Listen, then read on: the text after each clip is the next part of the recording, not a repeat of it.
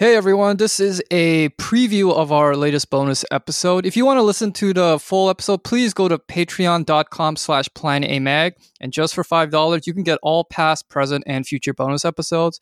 Not only that, uh, you'll get access to our Discord, and with your money, uh, we use it to pay our writers. So you'll be, if you love our articles, you'll be directly contributing to that. So enjoy this bonus preview.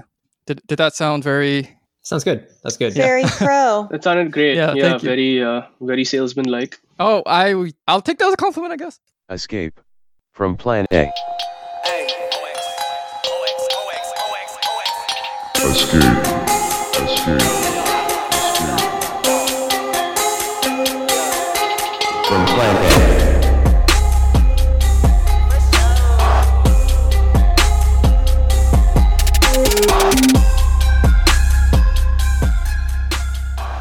All right, why don't we move on to the half of it? Because Liza, you didn't really watch Never Have I Ever, so and I know you, I know you've been dying to talk about the half of it. Uh, I just saw it too. Uh, Arnav, uh, unfortunately, Yeah, you were watching it when to I called you earlier today. Yeah, yeah. Um, so all right, let's let's get to the half of it. Um, Liza, why don't you lead us off? Because I know you, you despise this movie. I'm So getting my popcorn out. So I, I really do. I despise this Yeah, I want movie, to pour a whiskey like right now. You know, I wasn't. I, I was honestly like, I saw the trailer, and it was so bad that I was planning on just kind of skipping it and maybe keeping my mouth shut during the podcast. But then, um, I like on Twitter, I started seeing people talk about it, and it's getting like all kinds of critical acclaim. So I was like, all right, well, maybe they just cut a bad trailer. It happens. And so I Mhm. checked it Yeah, out. And uh, I so what's the reason for the acclaim? That's that is one issue that I have with this movie. It's an Asian American movie, but like, what is it? Is it because it doesn't have any of the like icky chinkiness? You know, like her dad's barely in it. She's like, who the actress that plays her is like very clearly um, Americanized. Mhm. Um, there are no other Asian people in the entire town. She doesn't have a mom because, of course, not. They have to kill her off. Yeah, that's that's the weird. Th- I mean, we saw it in uh, you know, To All the Boys I've Loved Before. We saw it in Always Be My Maybe. Uh, Never Have I Ever. It, it, it's a, it's a dead Asian parent, which um, I, I mean, there's there's I think a lot of weird fucked up reasons for it. I think that's also just uh, narrative laziness because it's a it's used to create uh, automatic sympathy uh, for the character. Like, oh no, you know, she has a dead Yeah. dad or, or a dead mom, and it, it you're like you you know it's it's called fridging, right? In in comics, it's it's most Yeah. often done to like girlfriend characters to make the hero sympathetic and, and give him motivation to do whatever. So I, I think it's also that. So, okay, so what else is the acclaim? Like the fact that it's an Asian American story with um, no discussion of identity except for the fact that she's gay, which is like, that's very palatable for white audiences. And then it made me think, like, is this a movie that's made for Asians? Or is this a movie that's made for white people, white liberals, who want to feel good about themselves for watching a movie with a gay Asian character? Like, is the movie praised for its message, or is it praised because it's a good movie? It's not a good movie. I was gonna say when they when they go into that pond, did anyone else get kind of grossed out? Like you're just going into this random still water Mhm. place, and and you guys know what swimmer's itch is? It's this like little microscopic worm that lays eggs under your skin, and and people get rashes whenever they go swimming uh, in like those like ponds and lakes. And that- that's what all I Oh, could think about. Like, oh my god, you, gross. you're gonna get you're gonna get like some kind of uh, worm in in your skin. So Something like that has happened to me while scuba diving, and it's not fun. So oh shit, No. yeah, Gross. I don't think they actually laid eggs or anything, but it was very itchy. Yeah. Yeah. You know what would make a really good movie? Oh, what? Um, if somebody managed to write a screenplay uh, off of like Marie G. Lee's books, hmm like Finding Oh, My yeah, that- Voice, like I that would watch that that, as work. a movie, and then have it set That, in the that would be a lot more. I didn't like that book, if you recall, but that would be a lot more successful than than this one. I thought because it had And- some, and, like- some edge to it, right? Like it actually had, yeah. Yeah. Also, I, I didn't like Aster. You know, Aster's the you know the, the hot girl. Uh, she reminded me. I, I recently watched uh, Looking for Alaska, which is the the Hulu uh, series on the on the John Green novel, and and it's terrible the series, and I'm sure the book sucks too. But uh, it's like John Green's responsible for this trope uh, where you got this like impossibly beautiful girl who also happens to love, uh, you know, highbrow literature, like foreign Abstract films stuff. uh, yeah. Can somebody remind me who John Green is? uh, John Green's the guy who wrote The Fault in Our Stars.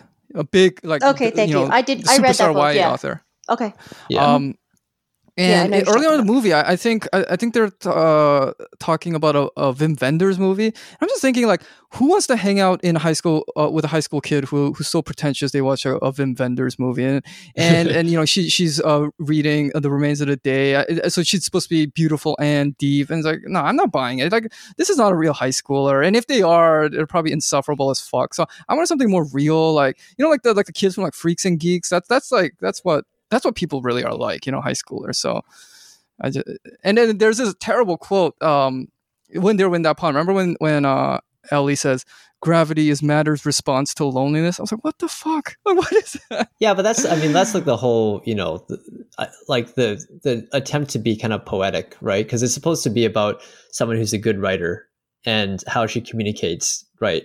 Uh, through that through through her ability to to you know write quite well, but it doesn't come through. It just comes off as really like corny and doesn't really connect. Yeah, that's that's the problem. A corny line like that, and you're like, okay, she she's she's not a. Oh, here uh, here's another thing. Like, I can't I couldn't believe the teacher would just let her cheat like that. Did anyone find that absolutely unbelievable? That I thought that was Uh, interesting. I thought that was interesting because like the teacher was kind of like she was very self aware about you know where Ellie was in her life and you know what she had to do to, to get by. So it, it's unbelievable, maybe, but it's at least kind of interesting. Mm-hmm. I don't feel like it's that unbelievable though. Oh my god, Oh, yeah, really? that that's another that I I was like watching it with my roommate and I'm like, dude, this guy is definitely on a sex offender list or something. Wait, We'll- who we'll- is? we'll- I'm talking about The the, the Miss- teacher in Never Have I Ever, but we'll, we'll get to him in a Yeah. bit. We'll get to him Oh, in a okay, bit. He's okay. pretty he's pretty uh, he's pretty cringe. Yeah, I mean the whole movie was about defining what love is. You know, like love is love uh selfish, is love unselfish. And I was just like, I was just bored by oh that my question. god, it's, like it's so what are they, abstract. 16, that, 17? and oh, it's that part like, in the I, I church? Oh god, that was so bad. Yeah, Yeah, Like that, that setup was just not. Yeah, the, the, oh yeah, when they're in the church and then and then a Trig proposes to Aster, and then uh, Ellie pulls a you know the graduate where she's like no, and, and and then she goes on this monologue about what love is, and I'm like who talks like this? Like this is just weird. They should have just Bollywoodified it and you know like put a bunch of songs and do a like other dance things in it. Yeah, see if but yeah, That'd if you want to go like totally yeah, over and like dramatic Out- music and like- stuff then. Because Yeah. like yeah, because like whenever that happens in like an Indian like soap opera or TV series or something, they have this like really dramatic, all this dramatic shit happening where they uh you know first have this this like these like drums playing in the background and then some music going like da da da da like kind of like kind of like thunder. And then like zoo super like super rapidly zooming in and zooming out of out of like you know the one of the protagonist's faces or something. And uh, yeah, that's like kind of cheesy, but it would have made it probably sounds like it would have made the movie a lot more fun. Hey, can somebody Google what the actual Cyrano story is about? Because in the um in the good version of this of this uh the good movie version of this story, which is Roxanne, the one that Steve Martin did back in the day. Mhm. Um Mhm. does any did anyone see that? He has like that No. enormous I saw it. nose. I- and yeah, I mean the that's a reason why he doesn't reveal himself. Like what what is so is like is the person who's um who's like pretending who's like posing as um the person who's like writing the, the, the ghostwriter person is he supposed to have like some sort of handicap like well, yeah, he has a huge nose. Like Cyrano de Bergerac is ugly because he has a huge nose. That's okay why. so so what is um dare i ask what is her handicap Well, that that's oh, like if you ask it that way, oh damn, you know that's uh That's Because because loaded. a either way it question right sucks it's like what is is it the gayness is it the asianness like what is it yeah. i'm gonna go with really, it's probably the gayness because Yeah. it's like they had that whole like christian thing going on Yeah, that that was th- that's also another thing. Like that Christian thing. uh, When that happened, I was like, oh, oh, okay. See, the weird thing though is like. Uh, remember at the church, his mom's like, uh, "Son, if you're still gay, uh, we'll we'll still love you." That didn't jive with with him being so intolerant of Ellie's lesbianness. Like, so I was like, "Wait a minute, your mom's more progressive on gay issues than you." I mean, that that that just was weird. It's just like a what? Like, I had so many questions about this movie. Like, is Ellie like how bullied is Ellie? Because sometimes you get the trucks passing by or saying stuff, and then that thing that happened at the talent show was horrible. uh-huh. I didn't realize she was so hated, and is she hated because she's Asian? Do people think that she's And then she like, got a along fine at like the seniors party. It didn't make yeah, any and sense. then no, and then and the talent show uh, Yeah. goes well, and then she gets invited to a party, but I don't see what the po- it's never like followed through. I also when when Paul kissed Ellie, I was like, where, what the fuck? Where the fuck did that come from? You know, like this dude was so obsessed was with kind Aster obvious. for. yeah. that- Oh, he you went thought that was to obvious? he went to her house and told her dad that he like her dad doesn't see her Oh, I thought that was after that scene. Oh, I don't know. Um, but that to me that that came out of nowhere.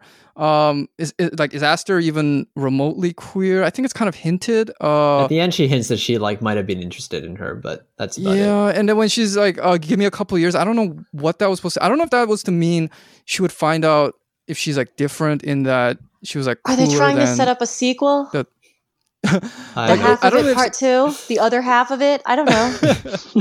yeah, 'cause I didn't. I didn't realize what Aster meant. It because she was going to art school and, and she always wanted out of Squamish. Was Yeah. it two years to to become like this cool urbane person, or is it two years to to become a lesbian? I don't know. Uh, that was a little confusing. also, like Ellie suddenly going away to college, like th- you never see her apply, um, or or anything like that. No, they And, they yeah. they, They like, kind of mentioned it because she needed some applying. portfolio pieces. Well, that was Aster, right, for art school. Yeah. Oh crap, that's right. No, but Ellie, Oh, Ellie, yeah, you're right. like it, it, they they allude to her applying to Grinnell or whatever that fake Cornell Mm-hmm. was. I don't know if that's a real school or not. Oh, and I.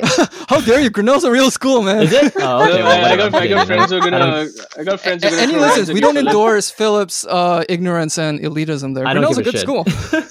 Yeah, Kum- uh, All this guy uh, Kumail Nanjiani went there. I think. Oh, did he? Okay. oh, well, really? hmm. And what, what- oh, interesting. Oh, he then I studied, like, endorse. I science. endorse Phillips. I thought it was, I honestly thought it was fake Cornell. Like I totally thought it was fake Cornell. I'm also tired of these coming of age uh, stories always ending with the bright, uh, lonely uh, protagonist they who's get too good into for an his or Ivy her League small school. town. Uh, or because it happened at Ladybird. Remember at the end when uh, you know she. I also thought Ladybird was a little. The story was a little fucked up because like she insists on going to NYU, which is like quite frankly, I'll be the elitist here, but I can be elitist because NYU is rich as fuck. NYU is not even that good a school. Yet she makes her Yikes. parents pay all that money to go there instead of UC Davis, which is right nearby, and it's a perfectly good school. You know, UC, so it's, it's like top tops in terms of of like uh, public schools. And then she actually has to ditch her friend who is either not going to college at all, is going to like barber school or something like that. And I would be more interested in the story of that friend who gets left behind. I'm just tired of these Mhm. thing, you know, the the bookish uh, protagonist who's obviously the the director or screenwriter with the inspirational like English teacher or whatever, and the and the big happy ending at the end is they get to go to like Columbia or, or some shit like that. I'm tired of it. Yeah, yeah. I kind of want to see one where they turn into like Florida Man or something like that. like, uh, An Asian Florida. yeah. I mean, like you I think wanna- about it, wanna- like Ed, like so a dude like Eddie Huang basically is Asian Florida Man. Uh, Oh, true, yeah, true. Um, yeah. How many Yeah, Asian high school uh, narratives end with like getting into college, right? Like almost Yeah. all of them like All like the them. YA Books we novels that we read. read uh and i- i- yeah and i think it does reflect the fact that all these writers i mean just like we are like you know they're all like they all went to good schools and all that Yeah. and there's nothing wrong with that but i, I am getting kind of tired of the exact same like beats in every single story Mhm.